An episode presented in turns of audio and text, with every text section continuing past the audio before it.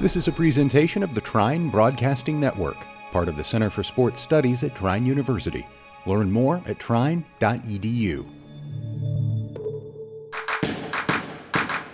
You're listening to The Assist with Trevor Hart. All right, welcome back. The Milwaukee Bucks are N B A champions, which of course means that my initial prediction for the finals was wrong.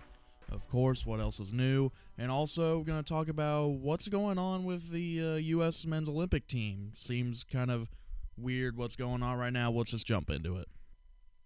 So, as I said, the Milwaukee Bucks are N B A champions. They have beat the Phoenix Suns in six games. Uh, the Suns took a real... It looked like it was a commanding two oh lead. They It seemed like they were going to sweep or at least win in five. But um, Chris Paul had really great uh, games one and two. Just doing his thing, commanding the Suns, and it was just, it's what Chris Paul does. He just leads the teams to greatness. But unfortunately, he didn't have a good series to rest away because Coach Mike Budenholzer for the Bucks decided, you know what, I'm going to put Jrue Holiday on you. You're not doing anything for the rest of the series. If you're going to do anything, you're going to have to work for it. And the thing is that I don't know why you didn't do that from the start. C P three was clearly the X factor for the Suns. Because, let's admit, this Suns team is still way too young to to win without Chris Paul. Devin Booker had some really solid games, scoring about thirty. I think one game he had about forty. But there was he just had some really bad games, and they're not taking the best shots. But, I mean, what else is he going to do without Chris Paul distributing the ball to him? He's just get, or, like, really working with him that much. He's just going to have to make his own shots. Unfortunately, not the best shots, and... uh ends up paying for it in the end. Khris Middleton was huge for the Bucks. He had some really great games, which he had to because, if you remember, Giannis, we weren't sure if he was going to play until like game three of the finals. Uh, then Woj comes out uh, pregame game one and says that Giannis is going to play tonight. So we knew Middleton had to do something else because, again, that injury that Giannis had, it... uh. It just looked like something to where it wouldn't probably take him out of the playoffs totally, but you would think he's going to have to take some time on that and he won't be the same after he comes back for the series.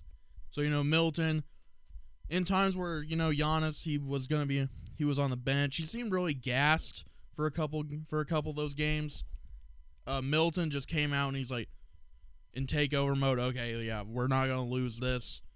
And, uh, if Khris Middleton was huge for the Bucks, Jrue Holiday, I don't even know what word you could describe what he meant to the Bucks in this series, but he was amazing defensively, also handled the offensive pace really well. The one thing that I really did love about this Bucks team was how how good they were on defense, because sometimes I think that defense can sometimes be overlooked. It's Especially this season, didn't seem like defense was really a factor that much. But I'm glad to say again that defense does, in fact, win championships.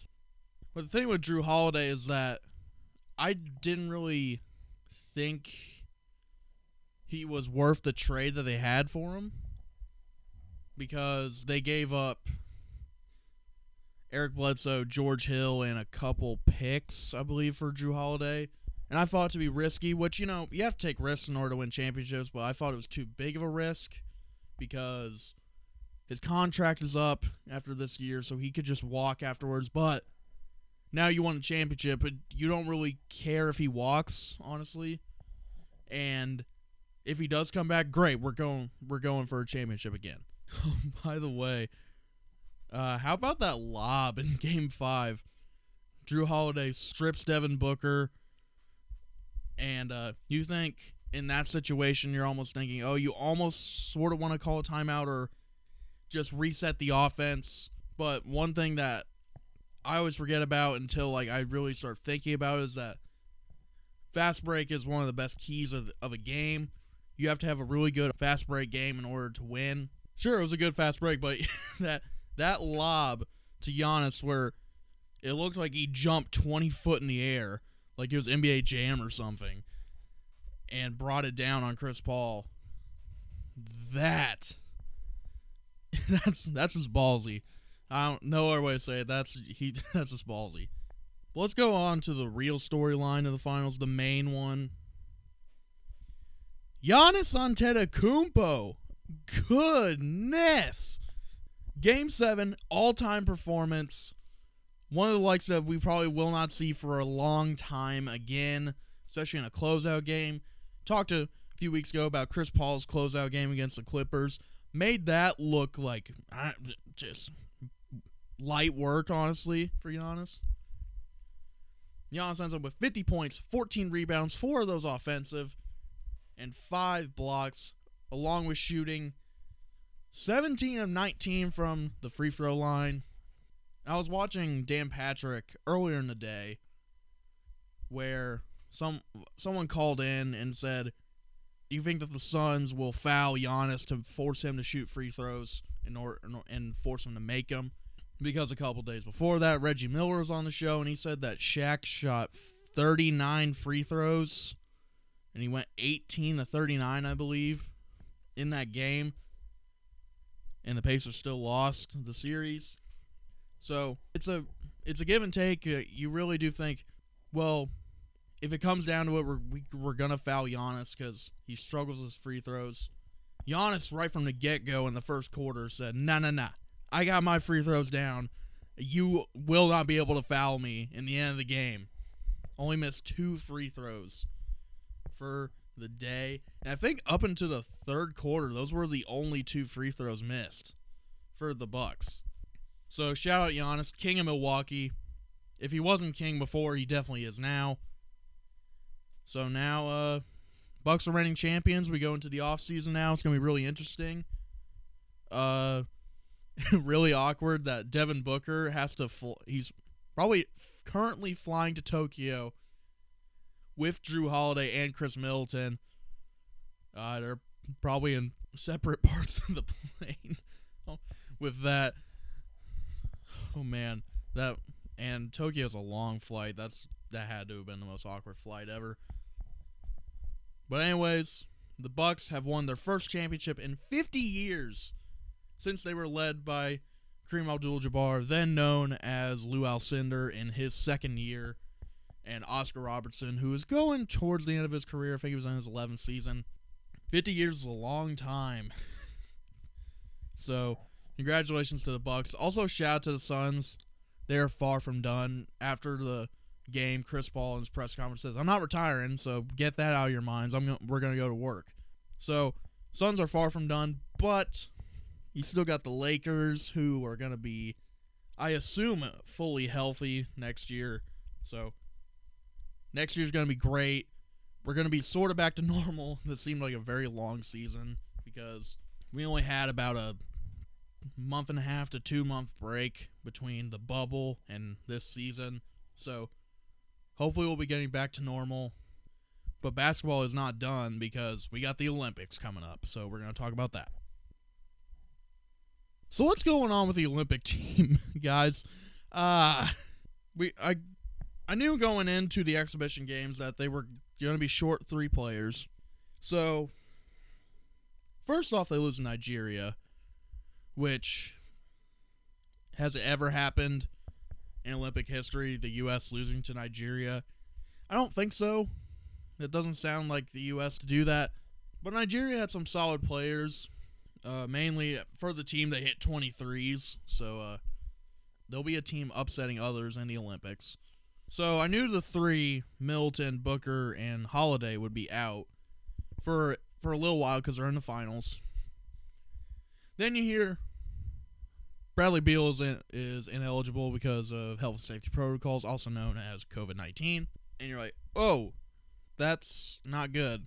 Bradley Beal is a guy who's, over the past few years, he's used to playing second fiddle, especially when John Wall was still in Washington. So you knew he was going to work well. Uh, then you hear Kevin Love uh, withdrew from the team because he's still injured. You're like, okay. So we're down to seven. That's great. And then your Zach LaVine almost couldn't make it to the Olympics, but luckily he made it to Tokyo, I think yesterday, on Wednesday. So I'm like, okay, who are the replacements? Let's just, here are the replacements. Just get two really good players. We'll be fine. Uh, you know, you could have got Trae Young. Could have got, I don't know, maybe LeBron would be like, hey, let me join in now. Uh, almost any all-star could have brought them in. No. The replacements are Keldon Johnson, who in the exhibition game they played in did pretty well, so I'm okay with that. But then you got JaVale McGee, and you're like, okay, are we trying to win? Because it's like, JaVale McGee is solid, okay? I get it. But the dude is just a walking meme to where it's like almost a reputation where if you have him on the team or if he's on the floor, he's not respected. So, I don't get it. Where's all the all-stars? Where's all the best players in the world? So, the losses half concern me because, like, on the one side, yeah, we we were missing a ton of players. We only, we were down to seven players at one point. But in those exhibition games, we also had the select team playing, which the select team arguably has just as much talent as the, the Olympic team. Still lost. So, um, hopefully get to turn things around. Jrue Holiday's coming in. He's really good defensively, and that's the one thing that this team really needs is defense. But, um, if you haven't checked it out, I don't know if it's on the free version of Peacock, but, um, they're coming out with a mini-doc on this year's Olympic team. I think it's updated every day, nine p.m. or so. It's really interesting because not only does it look through this Olympic team, but it looks to the past and goes through all that, which I love stuff like that. Because to me, it's important to know the history of what's going on. There's been a precedent. We've It's happened before. But um, I didn't know that the Olympic team lost to the select team when they were, had everyone except those three that were in the finals. So there's that. Which, I mean, the Dream Team lost to the select team, but then Mike Krzyzewski Mike just says that, oh, they threw the game. So I don't, I wouldn't think that Popovich would throw the game like this. And uh, watching the this team practice is really interesting because, like, uh, Popovich will see someone screw up, and it's just like high school and I assume college. All right, on the line, they do half court and back, but uh, it's really interesting because I almost guarantee you cannot do that in the N B A regular season because, I mean, these guys are just making millions of dollars. You think they're just going to do suicides? Not really. Yeah, so they lose the select team, which, I don't know, we're missing those three players, so I guess it's okay. Lose to Nigeria by three.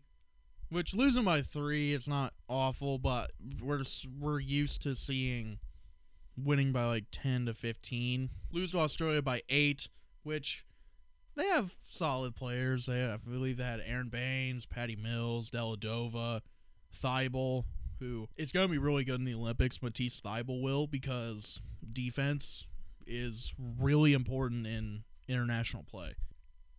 So then we see that the Olympic team starts getting going, beating Argentina by twenty-eight, which, honestly, Argentina only had, like, a really old Luis Scola that I know of. That's all I knew on the team. So, getting getting in the right direction, but it's like, I mean, it's Luis Scola.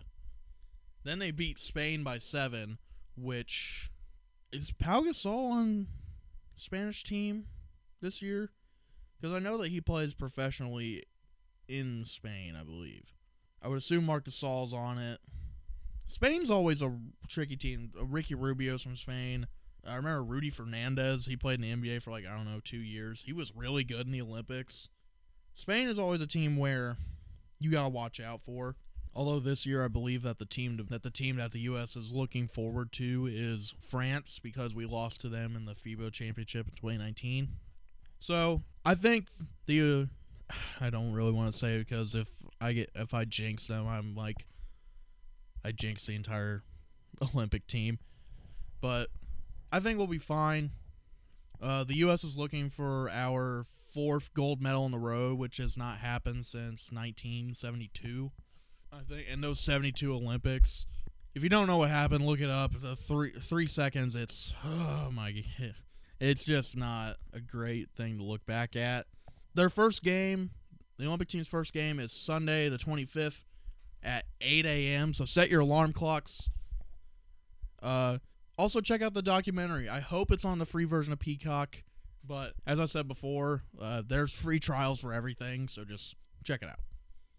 So that'll be it for this week's episode. I want to thank you for listening.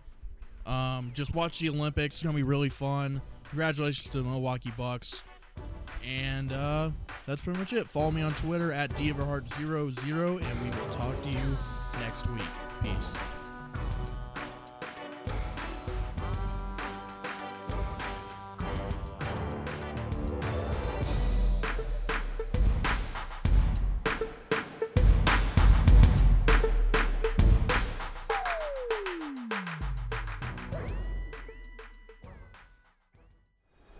Thanks for listening to this presentation of the Trine Broadcasting Network, part of the Center for Sports Studies at Trine University. Learn more at trine dot e d u.